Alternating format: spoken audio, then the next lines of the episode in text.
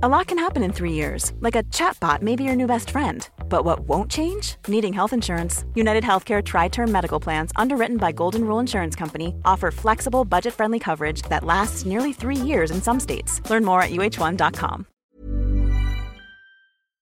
Ukas annonsør i Foreldrerådet er Ekstra.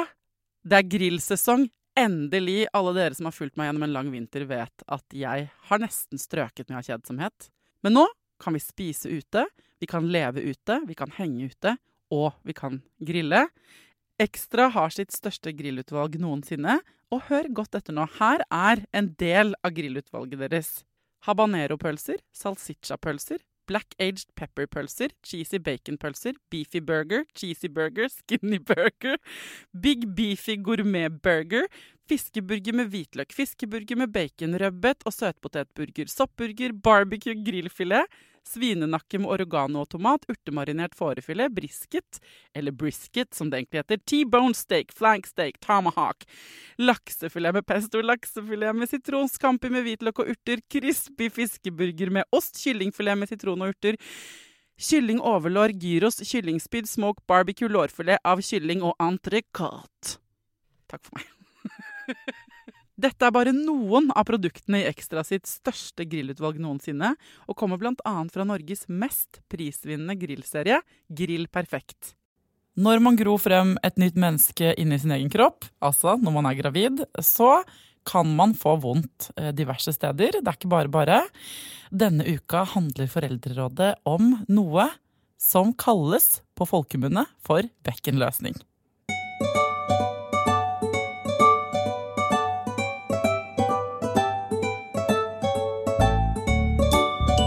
Hjertelig velkommen til Foreldrerådet, Elisabeth Bjelland, postdoktor ved Akershus universitetssykehus. Tusen takk. Du, eh, hva er bekkenløsning? Ja, det er det vanskelig å svare på. Eh, vi kaller jo ofte bekkenleddsmerter, vi som jobber med, med den diagnosen. Så bekkenløsning er slang? Det er eh, slang, og kanskje litt old school. Det var noe vi snakket mye om på 80-90-tallet, altså forrige århundre. Oi, det, og det har jo noe med hva er årsakene til de smertene som kvinner får i bekkenleddene sine i svangerskapet? Og det vet vi ikke helt hva er, men vi tror at hormoner i svangerskapet og kanskje andre faktorer at det har betydning for disse båndforbindelsene som holder leddene sammen.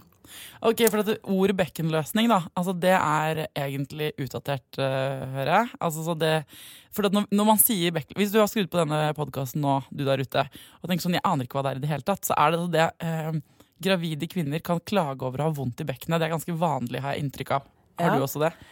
Ja, det, er, det er jo, brukes jo veldig mye på folkemunne. Og vi, vi, som jobber med det, vi sliter med å prøve å få folk til å snakke om smerter fra bekkenleddene istedenfor bekkenløsning. For hvis man bruker det her ordet bekkenløsning, så ser jo ofte kvinner, og særlig pasienter, de ser jo litt for seg at hele bekkenet er, går i oppløsning. Eh, og at det faller, faller, faller, fra hverandre, og at man eh, ikke kan stå på beina da. Eh, så vi ønsker å mer snakke om bekkenleddsmerter enn eh, bekkenløsning. Ok, Vi kan prøve å rebrande det og si bekkenleddsmerter. Det, det, det er veldig mye mer konkret og illustrerende på hva det er, da. Ja, det er det vi mener også. Og eh, det er veldig små endringer som eventuelt skjer i bekkenleddene under graviditeten. Det er kanskje bitte, bitte, bitte lite grann mer eh, bevegelse. At båndene blir litt mykere. Eh, men det er ikke av noe stor grad. En annen ting som har blitt eh, løftet opp eh, kanskje spesielt fra kiropraktorer, er det med bekkenlåsning. Og begge, både bekkenløsning og låsning det tyder jo liksom på at man tror at det er en, på en årsak. Da. Mens vi vet ikke hva årsaken er. Og da tenker vi at det er mer konkret å kalle det bekkenleddsmerter. Ok. Eh, men eh, eh, hva er bekkenet, og hvor er de leddene man da har vondt i? Ja, Bekkenet det er helt nederst i ryggen, i overgangen til hoftene og beina. Og da har man et ledd foran i bekkenet som heter symfysen. Det er der hvor vi snakker om skambeinet, eller venusberget. Ja, fordi Skambeinet har vi bestemt i denne podkasten for en stund at vi ikke skal kalle det mer. Ikke sant? Eh, Det er jo helt fryktelig. ja. Men foran der så er det en sammenføyning, eh, som er et ledd, et veldig stramt eh, ledd. Eh, Og noen kvinner de får vondt foran, eh, og andre får vondt i leddene bak i bekkenet, hvor, eh, eh, hvor det er ledd inn mot eh, korsbeinet. Så det er tre ledd i bekkenet som eh, vi tenker affiseres da når kvinner får disse smertene i graviditet. Så altså, mm, på en kvinnes kropp så er det da liksom det, eh, Så er det ett stramt ledd, sier du, rett liksom i på toppen av tissen. Ja, på det som heter Venusberget. Det Ja. syns jeg er Kan man ganske kjenne leddet? Ja. Kan man bøye det, liksom, eller? Nei, man kan, det er så stramt at man kan ikke kjenne at det er noe bevegelse Nei. i det. Men hvis man har vondt i det leddet, øh, så vil man kjenne hvis man tar rett ned mot øh, Venusberget. Ja. Ja. Og så var det andre eh, Da er det to igjen. Det andre var bak. Ja, nederst på ryggen, da, på en måte? Ja, eller? ja, liksom nedenfor ryggen, da. Eh, der hvor det er hardt, korsbeinet. Altså mellom Altså, ja, ja. Nedenfor korsryggen, rett over rumpesprekken, på en måte? Ja, og så litt ut på sidene der. Ja. så sitter jeg med en hånd bak på ryggen her, dere eh, som hører Ja. på, og prøver å kjenne etter. Det er også, der er det også et ledd. Ja, der er det to ledd, og de er også veldig stramme. Ja. Så kan det være at de blir litt mykere. Men vi vet ikke Altså, vi, det er prøvd å undersøke hvor, hvor mye bevegelse det er i disse leddene, og om det blir noe mer bevegelse i graviditet. Og det er, det er bare marginalt. Oh, ja. Eh, Så vi forstår ikke helt hvorfor de blir vonde. Nei, men, eh, eller hvorfor de fins, da, eller? Hvis ikke de Ja. de, hvorfor er de ledd hvis ikke de Ja, de er der for å gi litt støtdemping når man går. Eh, og det er også en tanke om at de kanskje gir seg litt i fødselen. eh, Ja. Under forløsningen. Eh, men hos mennesket tror vi ikke at det er Altså, det er ikke noe, det er ikke noe betydelig bevegelse. Nei. Nei, men, Nei. men hos Det er vel hamstere, så ser man en stor endring av disse leddene under under fødselen. Eh, Eller før fødsel. Eh, For der er eh, bekkenåpningen mye mindre enn barnets, ja, babyens hode. Og da må det bli større åpning da, under fødselen for at de skal bli født. Og det er nok det som er bakgrunnen for at vi, vi har fokusert så mye på det med en sånn løsning, da. Eh, men det er eh, vi, vi klarer ikke å finne eh, god dokumentasjon på At det at faktisk det er, løsner. Nei, det er så marginalt lite, altså. Ja. For at jeg hadde en annen ekspert Nå svarer du egentlig på det, men det var en annen ekspert som har vært der i en annen episode, som sa ja, det er også misvisende å kalle det bekkenløsning. For, eller alle har vi litt bekkenløsning når vi går gravide. Men, og her sier du nei, men egentlig er det ikke nesten løsning engang. Sier du da, ikke sant? Ja, det er Og det er ikke nødvendigvis problematisk at det blir litt, litt grann slak marginalt slakkere i de leddene. Nei, vi, vi tror ikke det, altså. Eh, og det Jeg tror vi sier altså sånn slutten av forrige århundre, da. Eh, 80-tallet, 90-tallet da, da var man nok mer på det at det var eh, en sånn løsning. Ja. Eh, og man snakket om symptomgivende bekkenløsning og fysiologisk bekkenløsning. Ja. Vi er på vei vekk fra det, altså. Og det er så kult at man blir så oppdatert. må jeg si? At du som er postdoktor kan komme hit og fortelle oss det. Og så, og så kan de som hører på denne podkasten de kan eh, imponere med noe rundt eh, lunsjen i morgen. Eller eh, i barseltreff. Og så kan de ikke bli sånne som arresterer folk. da, altså sånn, Det må dere ikke bli, folkens. Men sånn, si fra sånn, hvis noen har vondt noe sted, kan man jo informere om at det faktisk ikke er det. Fun fact, da. At det ikke egentlig er bekkenløsning. Ja, jeg, jeg vil eh, henge meg på den, altså. Eh, men eh, ok, men eh, vi, mange kvinner har jo likevel veldig vondt i, i bekkenet, eller i dette området. Og det er jo ikke til å Det fins. De smertene Ja. fins. Absolutt. Og det er kanskje et litt sånn Det er jo ikke noe statusdiagnose. Å få oh, nei, det er ikke det, nei. Nei, det er ikke det. Uh, og jeg tror at det er mange som uh, Altså For det første så er det en veldig vanlig plage. Vi tror jo kanskje at opptil 50-60 uh, vil oppleve Av gravide? Ja, av ja. gravide opplever noe uh, smerter i graviditet. Av disse så er omtrent 25 uh, sterkt plaga eller behandlingstrengende. Ja. Og da snakker vi kanskje om en sånn 15-20 Eh, I norske mor-barn-undersøkelsen som jeg har forsket på, eh, der eh, rapporterte altså ja, vi hadde, I den studien hadde vi 75 000 gravide, og 7,7% brukte krykker i graviditeten. Oi. Og det er veldig Det er jo et sjokkerende høyt tall, syns ja, jeg, da. Uh, og man kan jo kanskje tenke seg en tilsvarende plage hos menn. Eh, så ville man kanskje fått mer oppmerksomhet rundt, eh, rundt det. Ja, fy faen. Men, Men ja, oh, preach it. For det er jo sant, da. At når det er dessverre sånn, så er det sånn når det er type kvinneplager, så blir det ikke prioritert. Nei, og jeg tror at det har vært litt stigma på det. Jeg, jeg Hvordan stigma da? Hva mener du? Nei, det har vært litt sånn ja, er det ikke bare psykisk, og det er et velferdsfenomen. Eh, det er jo bare noe vi ser i Nord-Europa.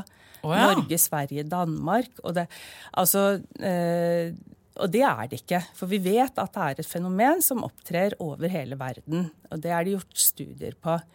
Eh, men Men det har vært mange fra Norden og Europa som har forska på det. Så der er vi i overvekt. Eh, og, eh, og, det har nok gjort at det har blitt kanskje mer kjent også. Eh, så var det, jeg vil si på 80-90-tallet, så var det kanskje mye, mye, frykt rundt det. Og at jeg tror kanskje at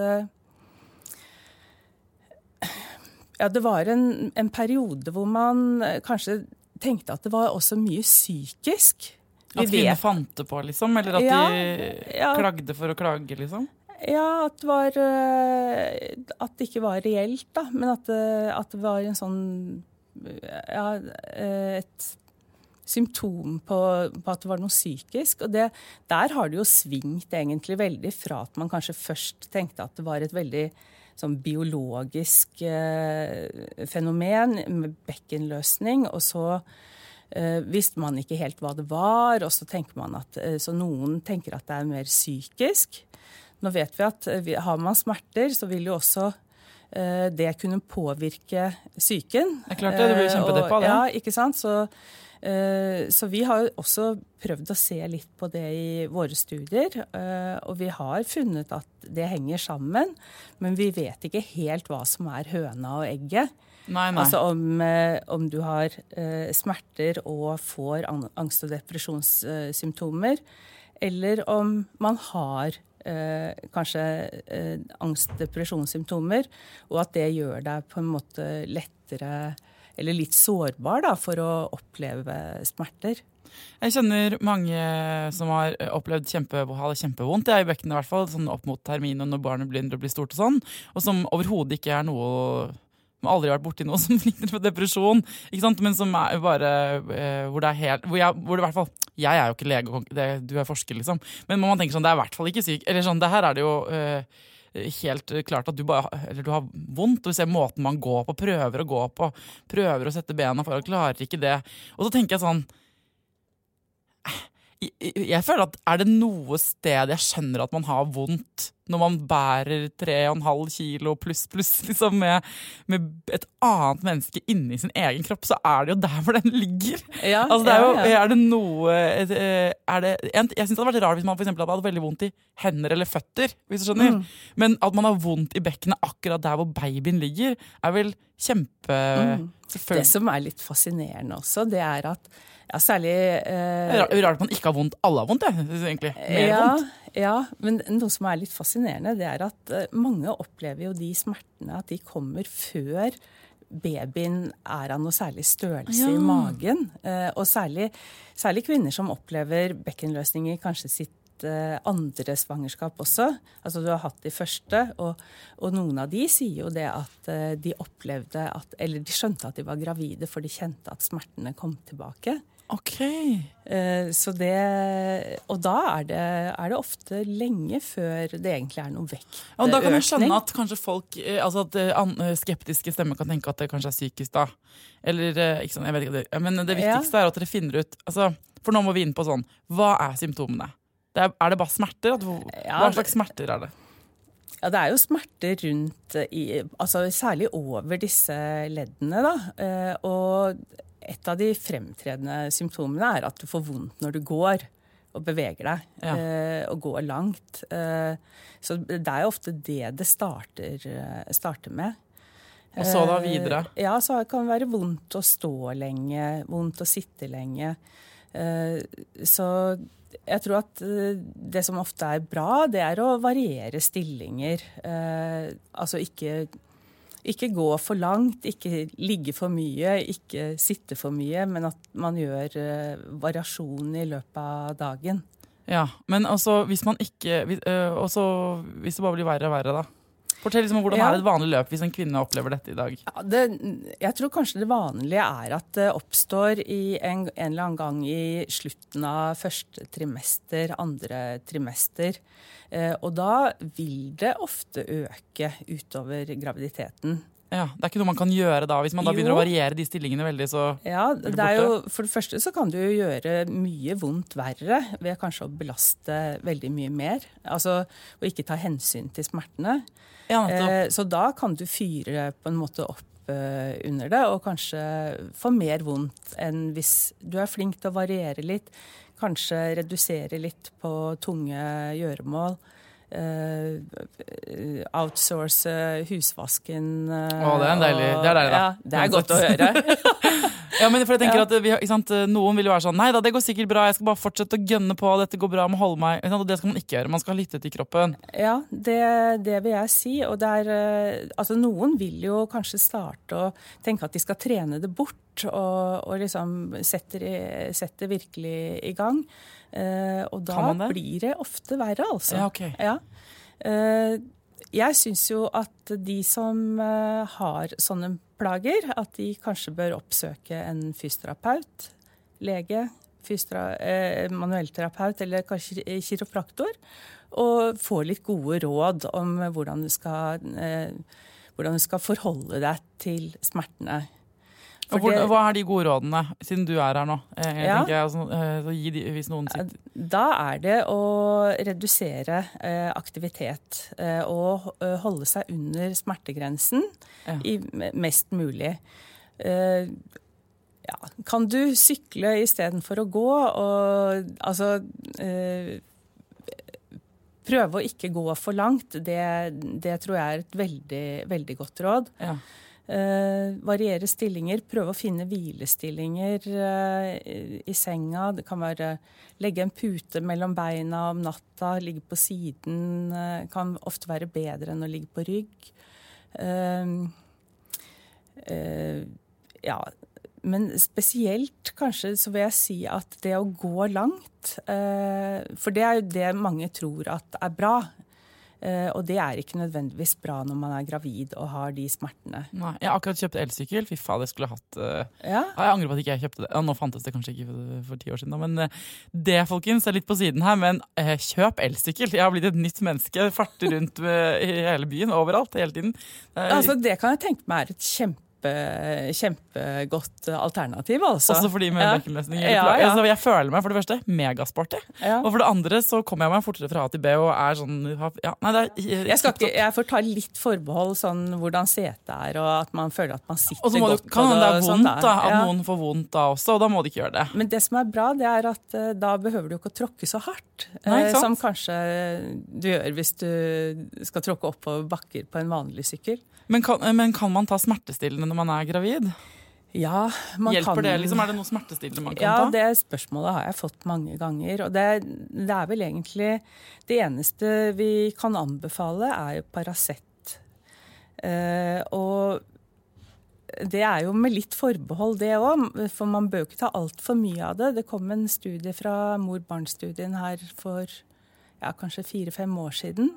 Eh, hvor man fant eh, litt litt uh, uønska effekt av disse, altså å bruke mye Paracet. Hva slags uønsket effekt, da?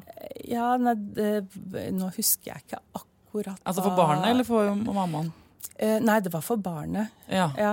Mm. Sånn at, eh, men det eh, står jo på pakningen at man ikke kan ikke sant? Man skal ja. være forsiktig med alt mulig. Men ja. det fins ikke noe sånn noe som hjelper på leddsmerter i større grad? Et eget Nei, preparat? Og, og, og sånne Ibux e og den type preparater, det skal man ikke bruke i graviditet. Nei.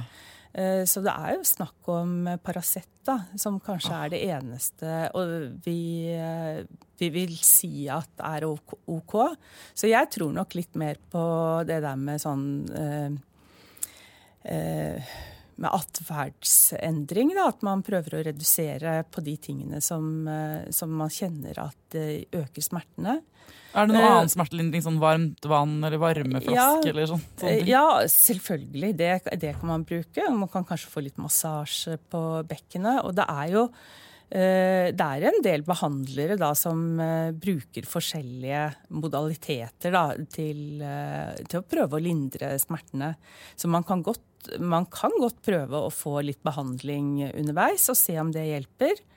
Eh, men så er det litt sånn at eh, da har du plutselig ett gjøremål til, da. Eh, og, ja. og, så skal du transportere deg til og fra behandling og sånn. Så hvis du finner noe som kan funke litt hjemme, få litt massasje av partneren eller ja, som du sier, kanskje litt varme og, ja, og sånn, så kan man godt bruke det.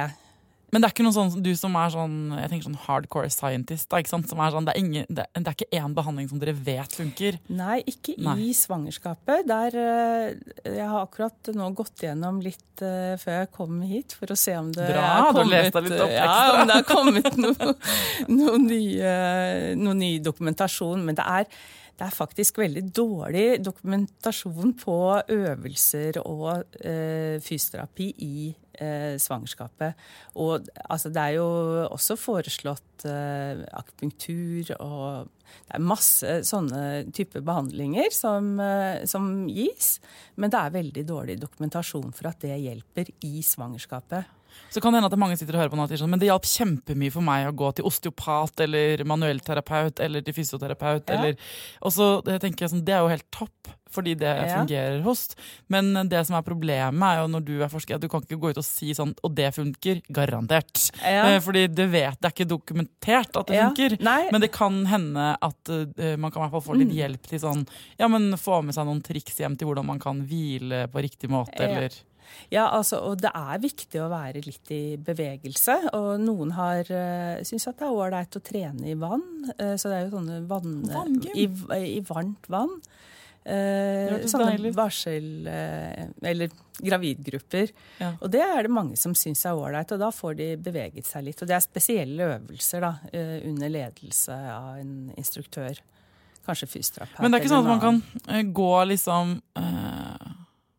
å få det påvist er, det er ikke sånn, Hvis man har kjempevondt i bekkenet og ikke klarer å gå, ikke så kommer man til en lege og så sier den sånn eh, Man kan liksom ikke ta en test. Så, jo. Ah, ah, jo. man kan det. Ja. På at det er bekkenløsning. Ja, ikke, for ja. det vi sier, det er at man skal ha smerte fra ett eller flere av disse leddene, og den skal egentlig kunne reproduseres ved noen sånne provokasjonstester. Eh, og da får man den diagnosen. Løsning, da.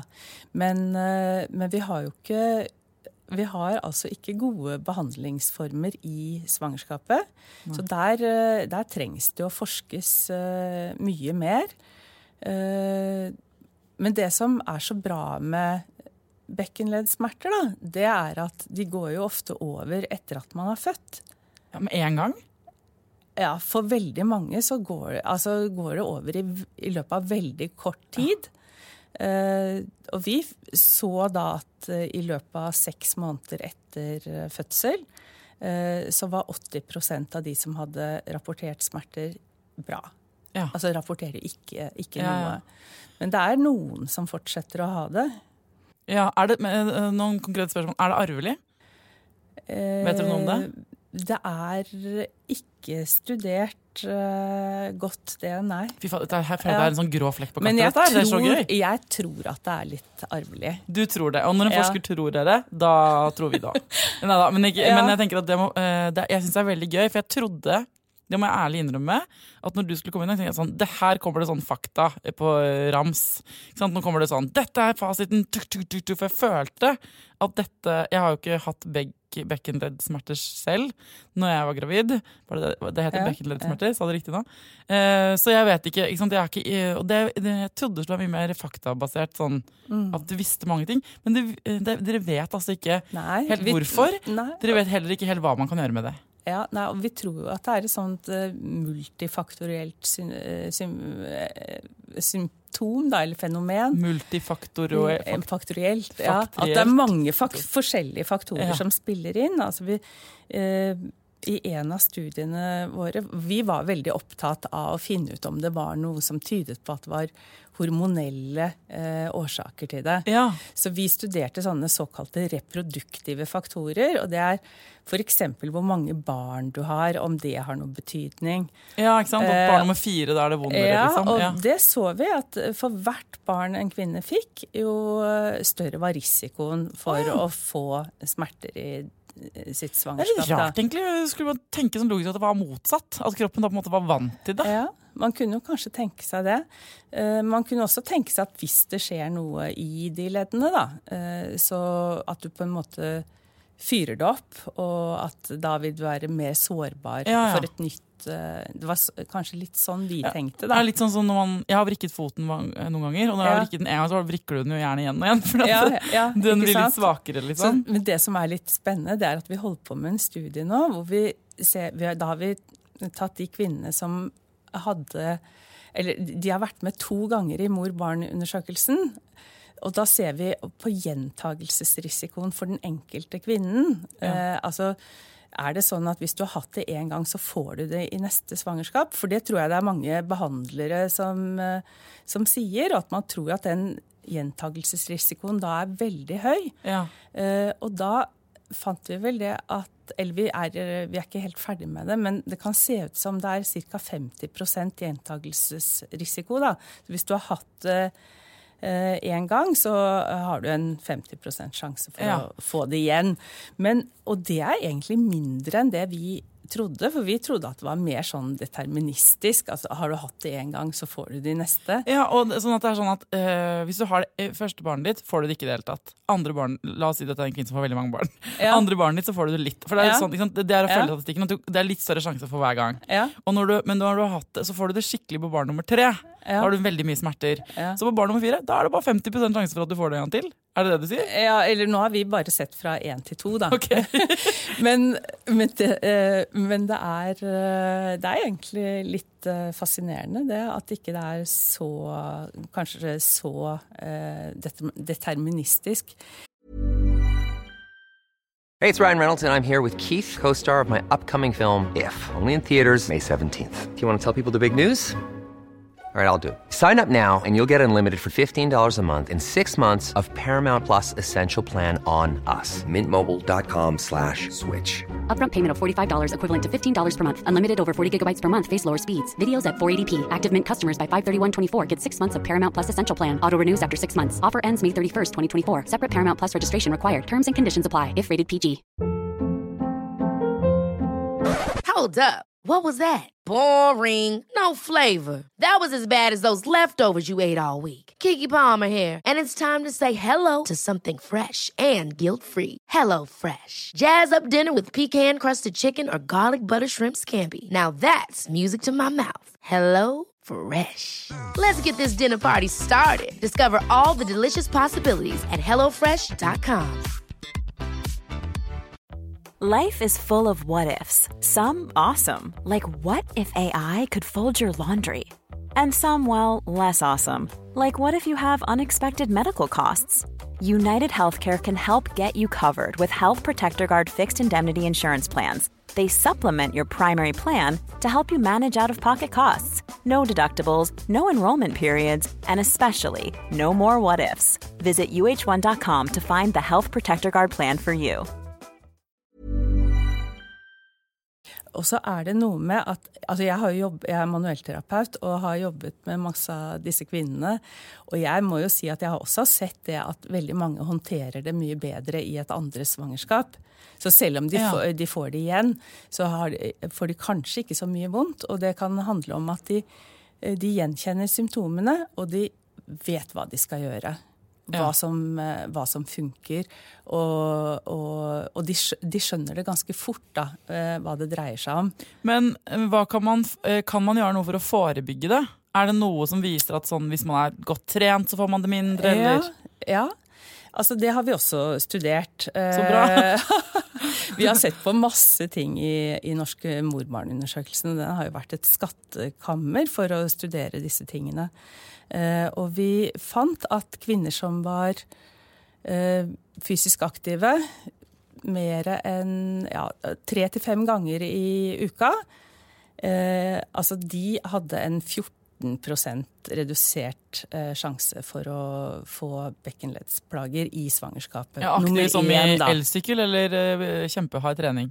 Ja, nei, altså, og det, det som var litt fascinerende, var at vi også fant det at sånne aktiviteter som innebærer litt sånn løp og hopp, altså eh, jogging, orientering, eh, løping, aerobics med litt hopp, eh, det beskytta mest. Oh, ja. Så det er all grunn til å tro Men det er, ikke, det er ikke veldig store effekter. Men det er all grunn til å tro at det er bra å være fysisk aktiv. Ja. Dessuten så har vi også funnet at eh, body mass index er en sterk risikofaktor. Ja, altså hvor- er man, eh, er man er, overvektig, så har man økt risiko. Ja, Hvor mye større da? Ja, Særlig hvis du har en BMI over 30. Ja. Så, um, så det, men det her er, så, det er litt sånn kjedelig, for det er alltid svaret. Ikke sant? At uh, Ikke sitt for mye stille, men ikke beveg deg sånn at det gjør vondt. Uh, ikke vær tjukk, og eh, hold deg moderat aktiv. minst minst 3-5 ganger i uken. Jeg føler at det er så kjedelig at det er det som er svaret nesten alltid. Ja, Selv da så kommer jo folk å få vondt i bekkenleddene sine. Mm, og det er jo også helt skinny typer som får Trente bekkenleddsplager. eh, Ikke sant? som Sånn at eh, akkurat beveger seg tre til fem ganger med aerobic hopp Ja. og løp, og som, som har en perfekt BMI, som har disse problemene. Ja, det er ikke sånn, altså. Eh, og det Jeg har også eh, møtt mange, mange kvinner som er både spreke og og tynne eh, og får bekkenleddsmerter. Og de blir veldig skuffa over seg selv. Eh, så det er litt sånn det er stigma, da, igjen. Å Ja. få det. Og, og, liksom, og jeg, da, som er så, så aktiv, og jeg som er så Men det tynn også at og så det er- så, men det er en helt annen diskusjon, men BMI er også et ganske dårlig mål på folks fysiske form. i forhold til en del Ja. ting. Det er litt sånn utdatert Ja. måte å måle det på, fordi eh, folk kan være i ganske god form både inni og utenpå, selv om eh, de har eh, høy BMI. Ja. Sånn at der har de vel også mye, mye bra forskning. Men det er en helt annen type episode. Jeg bare tenker at eh, eh, hvis man har vondt et sted, så er det jo godt å vite at det blir tatt på alvor, uansett hva eh, som ligger bak at man har vondt. Og så hadde det vært kult om det hadde, eh, faktisk man hadde kunnet få noen ordentlige svar på akkurat hva er det som skjer inni kroppen. Hvorfor har du og jeg vondt Ja. et sted nå, og hva kan jeg gjøre med det? ja. Jeg blir alltid, alltid kjempesur hvis eh, jeg har vondt eller er syk, og så er det sånn du må bare hvile og sove og gå en tur, og så blir det bra. Det er sånn, ok, Ja, men kan ikke det, eh, sånn, det er eh, selvfølgelig deilig at ikke det er noe alvorligere enn det, men det er jo også litt sånn eh, Ja, man Du håper jo si alltid at- på penicillinkur, liksom. Eller Men man har jo én kur, da. Eh, Litt, nå er jeg litt eh, useriøs, men eh, Kjør det hjelper å føde. Ja, ja, men det pleier Torbjørn Bruksten òg, som pleier, er overlegen på Ullevål, som pleier å være. Han sier også sånn det er helt utrolig hvordan føding er kur mot mye. Mot svangerskapsforgiftning ja, og mot uh, mange ting som plager man har under svangerskapet. Ja. Så løser mye seg når babyen kommer ut. Mm. Men det er en veldig sorg, tror jeg, for mange når de opplever sånne smerter i graviditeten, hvor de tenker at å, Ja, nå, skal jeg være, nå skal jeg være sunn og jeg skal bevege meg og ikke sant? Det er så mye fokus på at det er viktig med trening i Ja, og så ser man jo ikke sant, for seg hvordan man skal være gravid. Mange kvinner har jo øh, sett for seg det. Hvordan man skal ikke sant, gå rundt med den magen og smile og være en sånn glowing pregnant person. Eh, og så er det ganske ofte folkens at man ikke opplever det. Jeg var hormonell sur. Eh, jeg orket jo ikke å snakke om at jeg var gravid før jeg var seks og en halv måned på vei. på en måte. Jeg var helt sånn derre jeg følte meg alt annet enn glowing. Og så har jeg venner som har hatt det kjempefint under graviditeten. Eh, på tross av at de hadde vondt noen steder. Ja. Jeg hadde ikke vondt et eneste sted, men jeg bare Jeg vet ikke, jeg syns ikke det var så topp. Jeg Det var irriterende at det bodde et annet menneske inni kroppen min. Ganske Ja. lenge hadde det i hvert fall. Ja.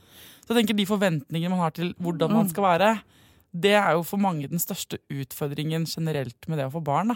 Er det ikke litt det? Som, Jo, jeg, at det blir ikke sånn som man tror. Nei, og det er jo veldig sårt, fordi jeg tror mange har veldig, veldig sånn rosenrøde forventninger om hvordan graviditeten skal Ja. bli. Og, og det er klart, ikke sant, så starter du, og så er du kvalm i tre måneder, og Og så får du dritvondt. Og så liksom, når du er ferdig med det, da får du bekkenleddsmerter, og og så kanskje det er andre komplikasjoner ja. også. Så det er, eh, det er en eh, utfordrende periode for veldig mange kvinner. Mm. Eh, og, eh, men jeg må si det, altså jeg tror at eh, man kan få veldig god hjelp av å oppsøke både lege, fysioterapeut, eh, manuellterapeut og kiropraktor. Ja, og det man tenker at Eh, Kanskje det ja. viktige budskapet er at hvis du kjenner at du har vondt, ikke overse det symptomet. Ikke tenk sånn 'det blir bedre, jeg får bare gå meg en tur'. Altså, ikke, ta litt sånn kroppen din ekstra på alvor. Både, ja. og ikke bare på, på disse typer smertene, men det gjelder jo også. ikke sant? Jeg tror kvinner generelt kanskje er flinkere til å kjenne på kroppens signaler når man er gravid. Man blir liksom tvunget til det litt. Ja. Men jeg tror bare også på, det har vi snakket om i flere andre episoder, men sånn humøret ditt.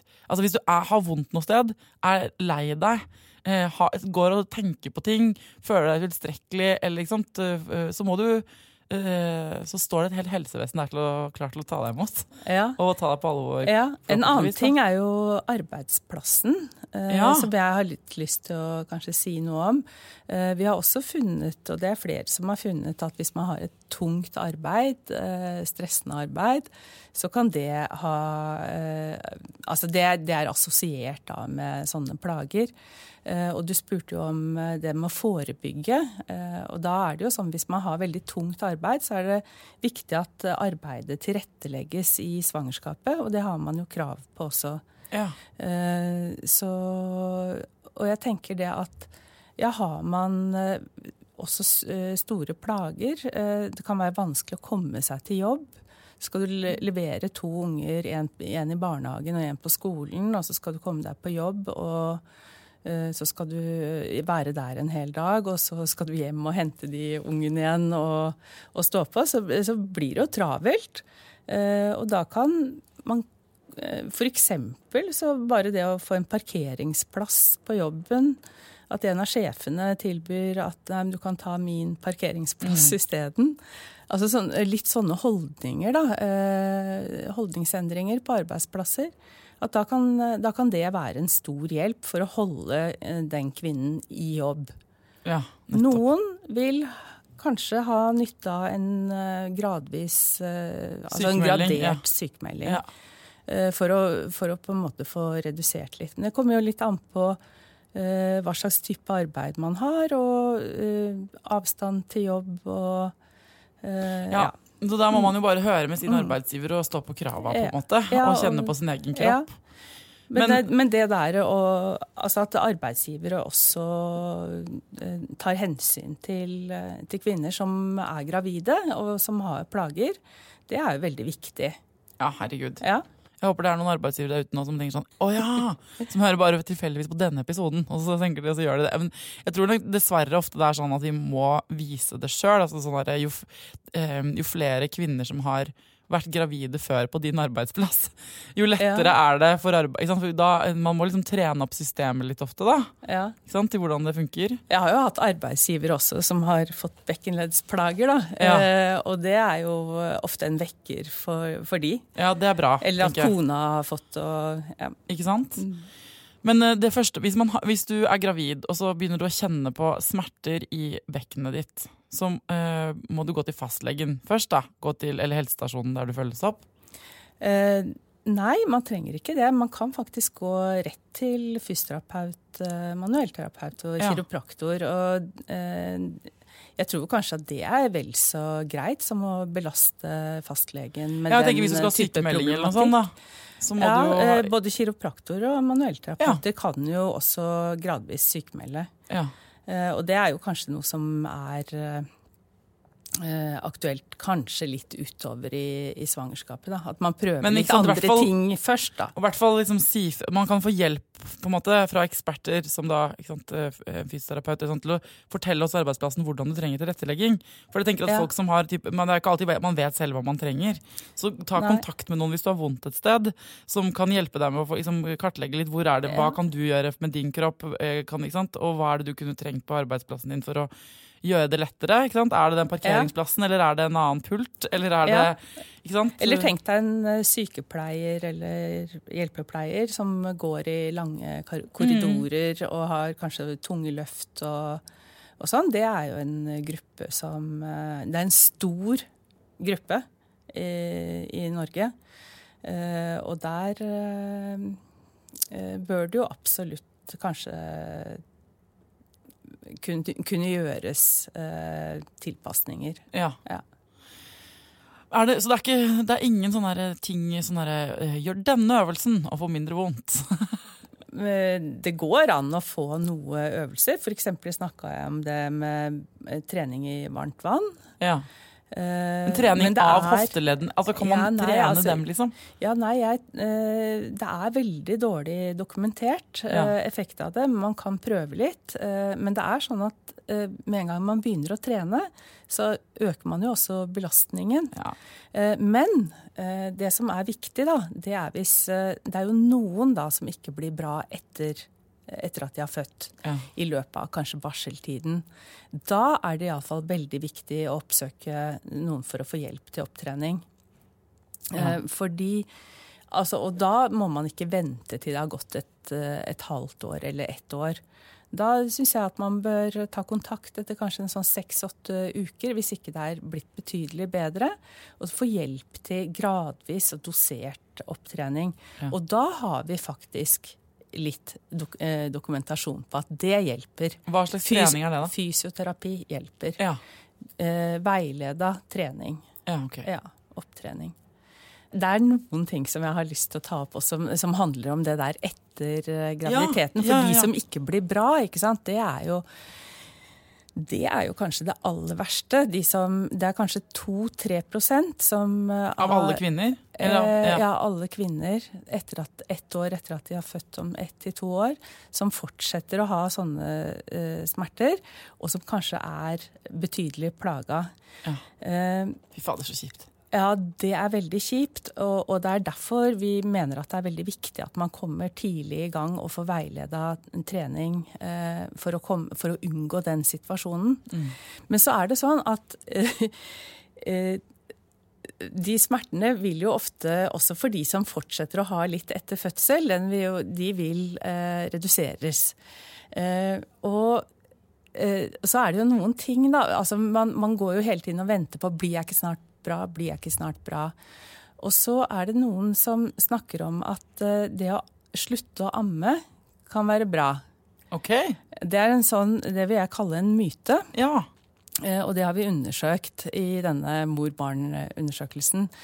Eh, For det var en svensk studie som, eh, som mente at det kanskje kunne ha noe betydning. Og det, jeg tror at grunnen til at man trekker opp en sånn eh, hypotese, det er at det har noe med hormoner å gjøre. Man Ja, tror? At bekkenleddsmerter Ja. har noe med hormoner å gjøre, og da vil hvis du da begynner å amme etterpå, ikke sant? du ammer og du, du står på en måte under disse ammehormonene, så vil det forhindre deg å bli bra. Og så har man sett eh, altså, at eh, altså noen ganger så kan det der at man blir bra, det sammenfaller eh, med, at man slutter å amme. ikke sant? Etter kanskje seks måneder eh, hvor man begynner å redusere ammingen, så ser man også at eh, disse smertene eh, kanskje begynner å reduseres. For noen, da. Eh, At de har en for, forlenga eh, på en måte opplevelse, eller de har smerter lenger. Eh, Og så sammenfaller de to tingene. Og da tenker jo vi fort at det er en årsakssammenheng. Altså at når du er slutter derfor- å amme, mm. da forsvinner bekkenleddsmertene. Men jeg tror at eh, altså det er nok mye mer en tilfeldighet, da. Så dette er jo liksom folkeopplysningen-tema. Ja. Ikke sant? At man, man leter alltid etter en årsak. eh, Og at to ting opptrer samtidig, det eh, kan være en ren tilfeldighet. Mm. Eh, så Det fins ikke noe forskningsmessig- fant, Nei, altså vi forsket på det, og vi fant jo snarere en bedre effekt av Eller en, en god effekt av amming. Ja, ok. Så eh, det, var, det gikk litt bedre med de som ammet lenge. Ja, ok. Ja. Ja, men Det er fint en myte som man kanskje kan høre. og dette, Ja. Hvert fall med sånne områder som man ikke vet så innmari mye på, så blir det sånn kjempegrobunn for synseri. Og Det er jo ehm, det er derfor jeg også, eh, det er litt synd at man ikke vet akkurat hva som fungerer i forhold til eh, tiltak. ikke sant? Om det er akupunktur eller eh, manuell terapi eller hva det nå er man skal gå til under svangerskapet.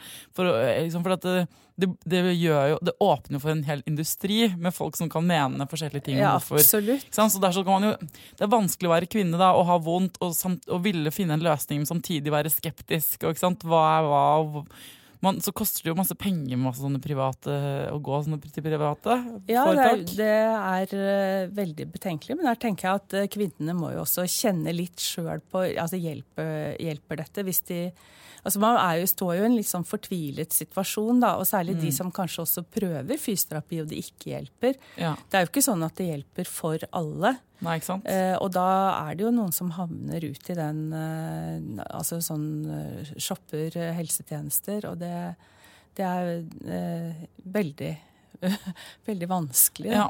Men er det noen flere myter da, rundt dette med altså har, det, det, De du har kommet med, er at det er ikke bøkenløsning. Det heter feil ting.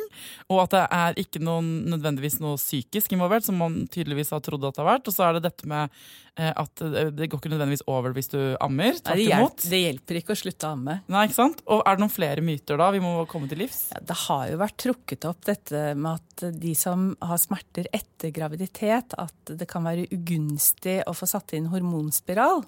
Ok, Eh, både for ryggplager og for eh, bekkenleddssmerter. Henger det også sammen med det der at man tror det har hormon, hormonelt? Ja, ikke sant? Det Ja. har jo med det. Og det er jo også noe man Altså det er jo et av de eh, hyppigst brukte prevensjonsmidlene etter graviditet. Ja. Det er jo minipiller og eh, hormonspiral. Og så er det noen da som har rapportert at de får vondt etter innsetting av eh, hormonspiral. Eh, Og det kan være mange grunner til det. Det eh, kan være en infeksjon, den kan være feil innsatt. Eh, Så man skal ikke se bort ifra at det kan, kan være noen noe forbundet med økte smerter. Men vi har studert det i mor-barn-undersøkelsen, og vi fant heller en liten positiv effekt hos de som brukte Ja. hormonspiral og minipiller. Mens vi så at de som brukte eh, hormoninjeksjon og eh, implantat, de kunne ha en liten tendens til litt mer smerter. Ja. Alt dette er sånne progestinpreparater. Eh, men vi tror at den Altså, vi tror at hvis det er en negativ effekt av injeksjon og implantat, så er det kanskje for, også fordi at det er en litt spesiell gruppe som bruker det. det. Ah. Eh, og Så så hadde vi selv. også veldig få eh, kvinner i de gruppene. Men når det gjaldt de mest altså hyppigst brukte, som anbefales når man ammer, minipiller og hormonspiral, så så ikke vi noe ugunstig effekt av det. Snarere tvert imot. Eh, så det mener vi at det er helt trygt å bruke. Men er det sånn under fødsel, er det verre å føde? Burde man ha keisersnitt for eksempel, hvis man har hatt skikkelig problemer og vondt i bekkenet? Du, det er noen kvinner som, eh, som, er, eh, som har disse smertene, og som lurer på om, eh, om en vaginal fødsel vil gjøre det verre. Så da er det noen som vil ha keisersnitt, og noen har så vondt også at de kanskje ønsker å bli satt i gang før tiden.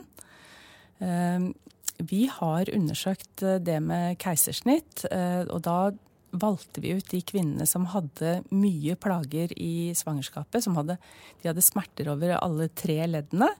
Det veit vi at har, eh, kan ha, de kan ha litt dårligere prognose etter fødsel. Så vi valgte ut Det var drøyt 10 000 kvinner som hadde rapportert det. Og så så vi om akutt keisersnitt eller eh, planlagt keisersnitt. Om eh, altså operativ vaginal forløsning. Det er sånn tang og eh, og vakuum. Ja. Om det hadde noe betydning, om det økte risikoen sammenlignet med en vaginal forløsning. Ja. Og da fant vi faktisk at de kom dårligere ut, de som hadde fått keisersnitt. Ja, ikke sant. Sånn det er Men det var da hos denne gruppa som hadde mye smerter. Ja. Eh, sånn at det er ikke noen grunn til å være redd for det hvis man, eh, altså hvis man trenger et keisersnitt pga. Altså medisinske årsaker. Men vi mener at vaginal født, forløsning det er tryggest hos de kvinnene som har sterke smerter. Og det er kanskje altså Grunnen til det tror vi er at smerter avler smerter. eh, og, og eh, et keisersnitt er et inngrep. eh, og, og da tror vi at det ikke er så bra. Men hvis det er en medisinsk eh, indikasjon, så skal, skal Ja, altså- det selvfølgelig tas keisersnitt. Så kort fortalt, eller sånn, kort oppsummert er det sånn, hvis du har, eh, eh, det er ikke noen grunn, det å ha vondt i bekken er ikke noen grunn til å ta keisersnitt. Tvert imot, det er, da blir det bedre for deg å føde vaginalt, med mindre det er noen annen grunn til at du skal ha keisersnitt. Ja. Da kan du bare gå rett inn på eh, den podkastepisoden som heter Keisersnitt, med Torbjørn Broksten, og høre han fortelle om det. For der får du masse info om hva som er eh, gode grunner til keisersnitt, og hva som eh, er gode grunner til å føde på gamlebåten, som vi kan kalle det. Hvis jeg skulle prøve meg på en oppsummering nå, Elisabeth, så er det sånn at bekkenløsning er det ikke noe som heter. Det burde heller hete smert, smerter i bekkenleddene. Ja. ja. det rammer eh, ganske mange som går gravide, i varierende grad. De kan, og, det har vært eh, tydeligvis et, det har vært et tema eh, i hvert fall siste, altså, I forrige århundre, sa du, men siden liksom 80-90-tallet har det, det hatt sånn ulik karakter. og blitt tatt på- alvor i varierende grad, dette fenomenet. At man har vondt i bekkenet. Man kan få det når man er gravid. Det er da altså eh, smerter rundt bekkenleddene, som er tre steder i bekkenet, som er symptomene. Hvis du har vondt de stedene, så kan du få på altså, er liksom eh, diagnosen bekken Smerter i bekken Nei, Nå glemte jeg til og med det. Bekkenleddsmerter. Det er liksom diagnosen du kan få. Um, og det er uh, for det første ikke nok forskning på hvorfor. Det er ikke nok forskning på heller hva man kan gjøre.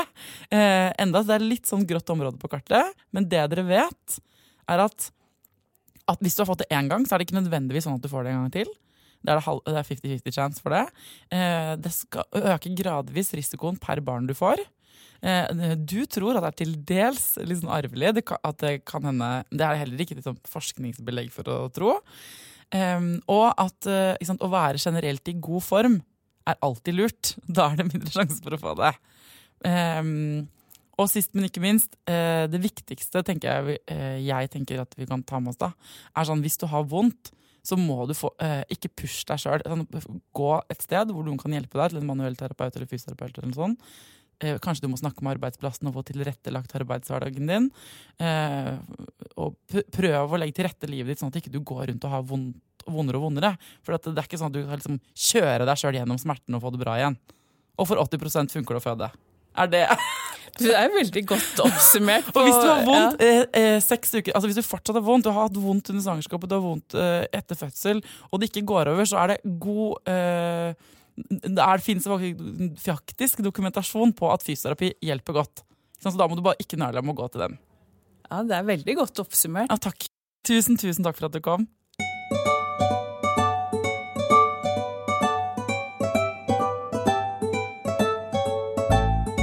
Takk for at dere hører på denne podkasten. Takk for at dere er mine venner.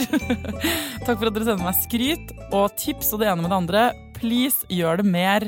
Ta opp telefonen, spill inn et lydklipp eh, med tips eh, eller noe skryt eller en hilsen for den saks skyld. Send det til thea.klingenberg at gmail.com. Hvis jeg bruker klippet ditt, så får du en veske. Eh, Synnøve har sendt et klipp. Hun får veske. Hun har nemlig et tips til oss. Nå er jo vinteren snart her, og um, selv om jeg gleder meg veldig mye til lange, deilige skiturer, så vet jeg at ungene mine ikke kanskje er like begeistra for uh, bortover ski.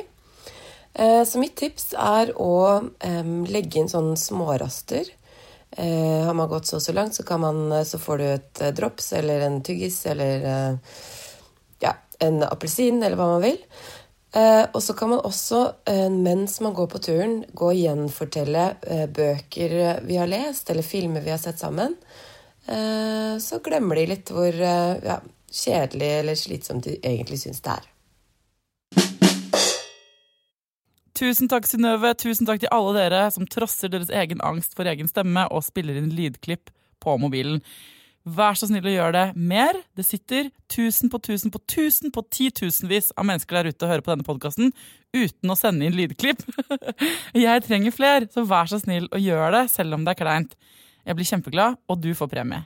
Um, elsker dere. Uh, fortell folk at dere hører på denne podkasten. Gi meg stjerne på iTunes eh, last, eh, liksom, Legg inn denne podkasten, på telefonen til en venn. Nå ble, det, nå ble jeg nesten litt masete. Men eh, folkens, eh, vi er en gjeng, og jeg digger at dere digger podkasten, skjønner dere. Ja. Til neste gang, ta vare på deg sjæl, ta vare på ungen din, og lykke til.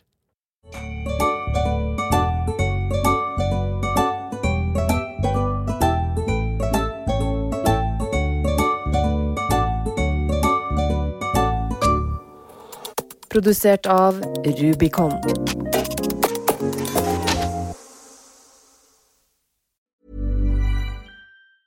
Ever catch yourself eating the same flavorless dinner three days in a row? Dreaming of something better? Well, HelloFresh is your guilt-free dream come true, baby. It's me, Kiki Palmer. Let's wake up those taste buds with hot, juicy pecan-crusted chicken or garlic butter shrimp scampi. Mm. Hello Fresh.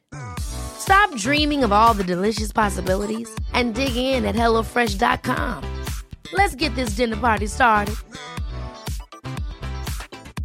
Hi, I'm Daniel, founder of Pretty Litter. Did you know cats tend to hide symptoms of sickness and pain? I learned this the hard way after losing my cat, Gingy. So I created Pretty Litter, a health monitoring litter that helps detect early signs of illness by changing colors, saving you money and potentially your cat's life. Pretty Litter is veterinarian developed, and it's the easiest way to keep tabs on your fur baby's health right at home. Go to prettylitter.com and use code ACAST for 20% off your first order and a free cat toy. Terms and conditions apply. See site for details. Planning for your next trip? Elevate your travel style with Quince. Quince has all the jet setting essentials you'll want for your next getaway, like European linen, premium luggage options, buttery soft Italian leather bags, and so much more. And is all priced at 50 to 80% less than similar brands. Plus, Quince only works with factories that use safe and ethical manufacturing practices. Pack your bags with high-quality essentials you'll be wearing for vacations to come with Quince. Go to quince.com/pack for free shipping and 365-day returns.